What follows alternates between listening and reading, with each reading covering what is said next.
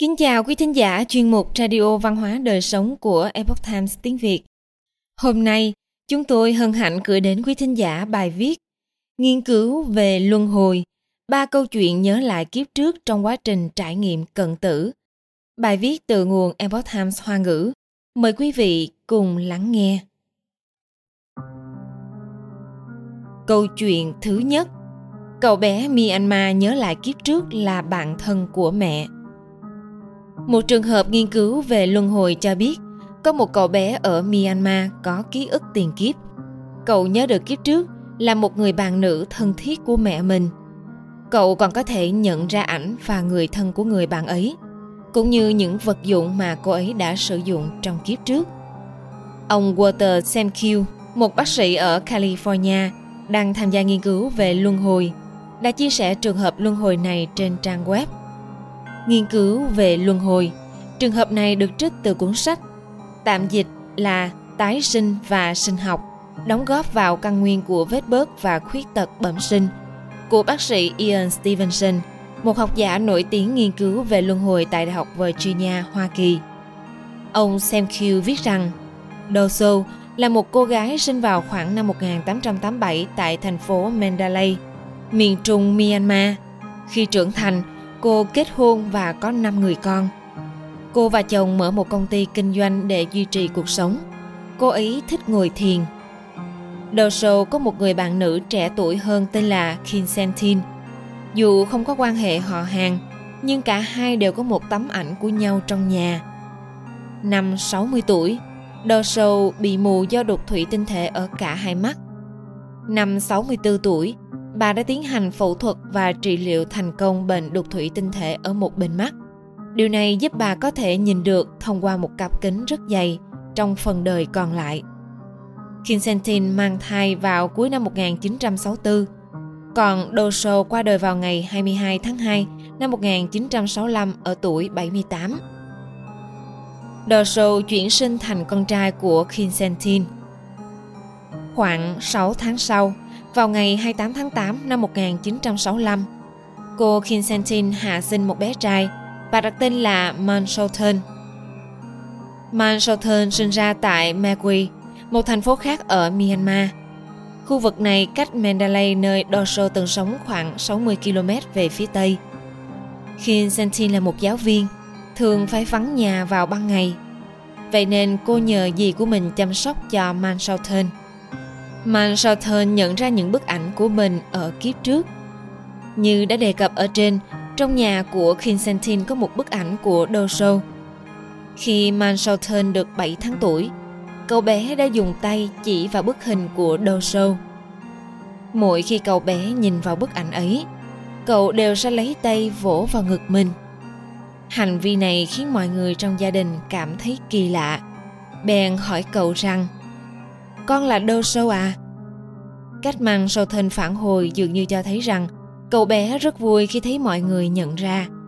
Khi Man Southern 18 tháng tuổi và bắt đầu biết nói, cậu bé đã đề cập đến nhiều bằng chứng về việc cậu là Doso ở kiếp trước.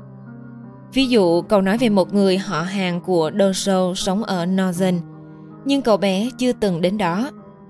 Man Southern có thể nhận ra người thân và đồ đạc ở kiếp trước.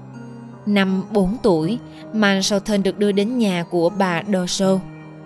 Cậu có thể nhận ra những người mà bà Doso đã biết trước đây, dù đời này cậu chưa từng gặp họ. Ví dụ khi nhìn thấy một người em trai của bà Doso, cậu đã gọi ông ấy bằng biệt danh mà bà Doso đã gọi khi còn sống.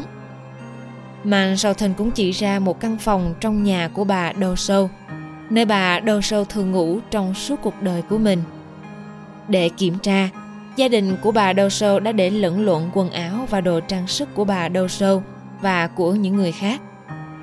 Kết quả là Mang Sâu Thân đã xác định được chính xác quần áo và trang sức nào là của bà Đâu Sâu. Khi Mang Sâu Thân 7 tuổi, cậu chỉ vào ảnh của bà Đâu Sâu và nói rằng đó là chính mình. Cậu cũng nói rằng mình đã phẫu thuật mắt phải. Ngoài ra, giống như bà Đâu Sâu, cậu cũng bắt đầu quan tâm đến thiền định. Bác sĩ Ian Stevenson cho biết, vào thời điểm bà Doso qua đời, Kinsentin đang mang thai 3 tháng. Nếu việc thụ thai liên quan đến linh hồn, ông Walter Samkill tin là vậy, thì cuộc đời của bà Doso và Mansalton đã chồng lên nhau trong 3 tháng. Ông Samkill gọi đây là hiện tượng split incarnation, tức là nhiều linh hồn tồn tại trong cơ thể cùng một lúc. Thuật ngữ cũ cho loại hiện tượng này, parallel lives, cuộc sống song song, tại các quốc gia khác cũng từng xảy ra trường hợp tương tự.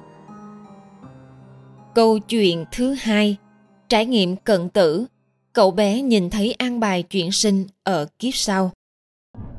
Một người đàn ông tự nhận mình là Niels cho biết, khi còn nhỏ, anh đã chết trong thời gian ngắn do biến chứng phẫu thuật và gặp được một sinh vật mà anh tin là thiên thần trong lúc cận kề cái chết. Thiên thần không chỉ đưa anh đến Nhật Bản, đất nước mà anh muốn chuyển sinh, mà còn để anh xem qua an bài chuyển sinh của mình ở kiếp sau. Niels đã chia sẻ trải nghiệm cận tử của mình vào năm 1995 trên trang web của tổ chức nghiên cứu trải nghiệm cận tử Near Death Experience Research Foundation. Niels viết rằng anh đã phải trải qua cuộc phẫu thuật mắt để điều chỉnh thị lực khi mới 3 đến 4 tuổi. Trước khi phẫu thuật, vì anh sợ phẫu thuật, một linh mục đã cầu nguyện cùng với anh. Trong quá trình phẫu thuật, Niels được tiến hành gây mê. Ban đầu trạng thái thân thể của anh vẫn còn tốt, nhưng sau đó cảm thấy đau ngực. Anh tự nhủ, nỗi đau này phải chăng sẽ không kết thúc? Làm ơn, không có ai giúp tôi sao? Thượng đế, giúp con với, khi nào mới kết thúc đây? Đột nhiên, linh hồn của anh nhanh chóng bay ra khỏi cơ thể. Anh nhìn thấy chính cơ thể mình nằm trên bàn phẫu thuật. Còn các bác sĩ thì đang bận rộn. Anh nghĩ, anh cần tạm biệt với cơ thể mình rồi. Niels nói rằng, sau đó anh bị đưa vào một đường hầm bởi một sinh mệnh do ánh sáng kết thành. Anh đã nhìn thấy sinh mệnh đó trước khi bị gây mê. Khi lần đầu tiên gặp sinh mệnh đó, anh đã hỏi rằng Bạn là ai? Nhưng đối phương không trả lời. Anh cũng không nhận được câu trả lời khi bị đưa vào đường hầm. Sau đó, Niels đã ở trong một khoảng trống với sinh mệnh bí ẩn đó. Anh lại hỏi, bạn là ai? Đối phương trả lời rằng, bạn muốn tôi là ai? Sinh mệnh đó nói với anh bằng giọng của mẹ anh. Tôi có thể sử dụng âm thanh này nếu điều này khiến bạn cảm thấy thoải mái. Khi anh từ chối, sinh mệnh đó chuyển sang giọng nói của người ông quá cố của anh. Giọng nói này khiến anh cảm thấy thoải mái hơn. Niels đã được xem lại cuộc đời mình trong khoảng không. Nhưng nó không kéo dài lâu vì anh đã hỏi sinh mệnh đó rằng Tôi có thể lên kế hoạch cho lần chuyển sinh tiếp theo không? Đối phương trả lời Người ta thường đợi cho đến khi họ thực sự chết mới có thể lựa chọn cách chuyển sinh như thế nào. Niels nói rằng anh đã rất kiên trì bởi vì anh biết mình muốn đến Nhật Bản. Sinh mệnh kia cho anh nhìn vào bức tranh trên đầu, mượn nó để đưa anh đến Nhật Bản. Họ nhìn thấy các thành phố khác nhau cho đến khi bức tranh xuất hiện một địa điểm ở Hokkaido. Niels nói với sinh mệnh đó rằng anh ấy muốn được chuyển sinh ở đây. Sinh mệnh đó liền cho anh thấy một cái nhìn nhanh về kiếp sau của mình. Anh chỉ nhớ rằng lần chuyển sinh tiếp theo của mình là một nam thanh niên mặc áo khoác sẫm màu và quàng khăn thời trang, đang đứng trước nhà ga. Sau đó anh đã trở lại khoảng không. Niels nói rằng anh đột nhiên bị kéo trở lại cơ thể. Lúc đó các bác sĩ cố gắng khôi phục nhịp tim của anh, nhưng không hiệu quả. Vì vậy anh quay trở lại khoảng không và ở cùng với sinh mệnh kia. Anh đã đối thoại với sinh mệnh kia về luân hồi, sau đó mới thực sự trở lại thế giới con người. Sau ca phẫu thuật, anh tự nhủ. Mình đã nhìn thấy một thiên thần, nhưng anh không nói với bố mẹ về điều đó. Anh tin tưởng sâu sắc rằng kiếp sau anh sẽ được đầu thai ở Hokkaido, Nhật Bản. Và linh hồn của con người có thể có những lựa chọn nhất định trong quá trình tử vong. Cuối cùng, Niels nói, anh đã được thông báo rằng bản thân sẽ mắc bệnh về tâm lý khi hơn 20 tuổi. Và điều này đã trở thành sự thật. Niels viết những điều này khi năng lực tư duy logic đang ở trạng thái tốt nhất. bởi vì anh tin tưởng mạnh mẽ rằng chuyện này sẽ xảy ra và sau khi chết anh cũng sẽ chuyển sinh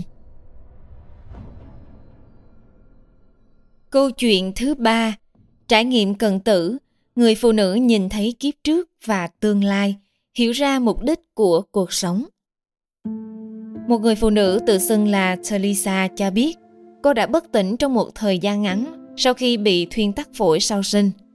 Trong lúc lâm chung, cô đã nhìn thấy những hình ảnh về kiếp trước và tương lai, đồng thời cũng hiểu ra mục đích của cuộc sống. Cô Teresa đã chia sẻ trải nghiệm cận tử của mình vào năm 2017 trên trang web của tổ chức nghiên cứu trải nghiệm cận tử. Theresa viết rằng, vào ngày sau khi sinh con, cô và chồng ăn tối trong phòng bệnh và sau đó nằm nghỉ trên giường bệnh. Đột nhiên, cô cảm thấy đau ở ngực, như thể có ai đó đá thẳng vào ngực cô. Tim cô đập dữ dội đến mức tai cô có thể nghe thấy. Trong khi mơ hồ, cô biết chồng mình đang hoảng loạn, nhưng anh không thể tìm được y tá để kiểm tra cho cô. Sau đó, ở góc phòng gần trần nhà ngay phía sau chồng cô, bắt đầu xuất hiện một chùm ánh sáng. Năng lượng của cô ấy có lẽ là ám chỉ linh hồn bắt đầu rời khỏi cơ thể và bay vào chìm trong chùm sáng. Chùm sáng đó đưa Selisa vào không gian và thời không, vượt ra ngoài vũ trụ của chúng ta, hướng tới một quả cầu ánh sáng khổng lồ. Selisa nói rằng quả cầu ánh sáng đó không chỉ phát ra năng lượng mà còn hấp thụ năng lượng. Ánh sáng của nó đi theo các hướng khác nhau trong đa vũ trụ. Cuối cùng, cô tiến vào quả cầu ánh sáng và biết rằng đó là mặt trời trung tâm. Teresa nói rằng cô bắt đầu nhìn thấy những hình ảnh về kiếp trước của mình, còn những hình ảnh về kiếp này thì xuất hiện sau cùng. Teresa đã nhìn thấy những điều quan trọng tích lũy trong từng đời từng đời, bao gồm cả những điều tốt và điều xấu mà cô đã làm. Mặc dù cô đã làm những chuyện xấu trong các kiếp trước, nhưng nhìn chung, cô dường như đã làm nhiều chuyện tốt hơn là xấu.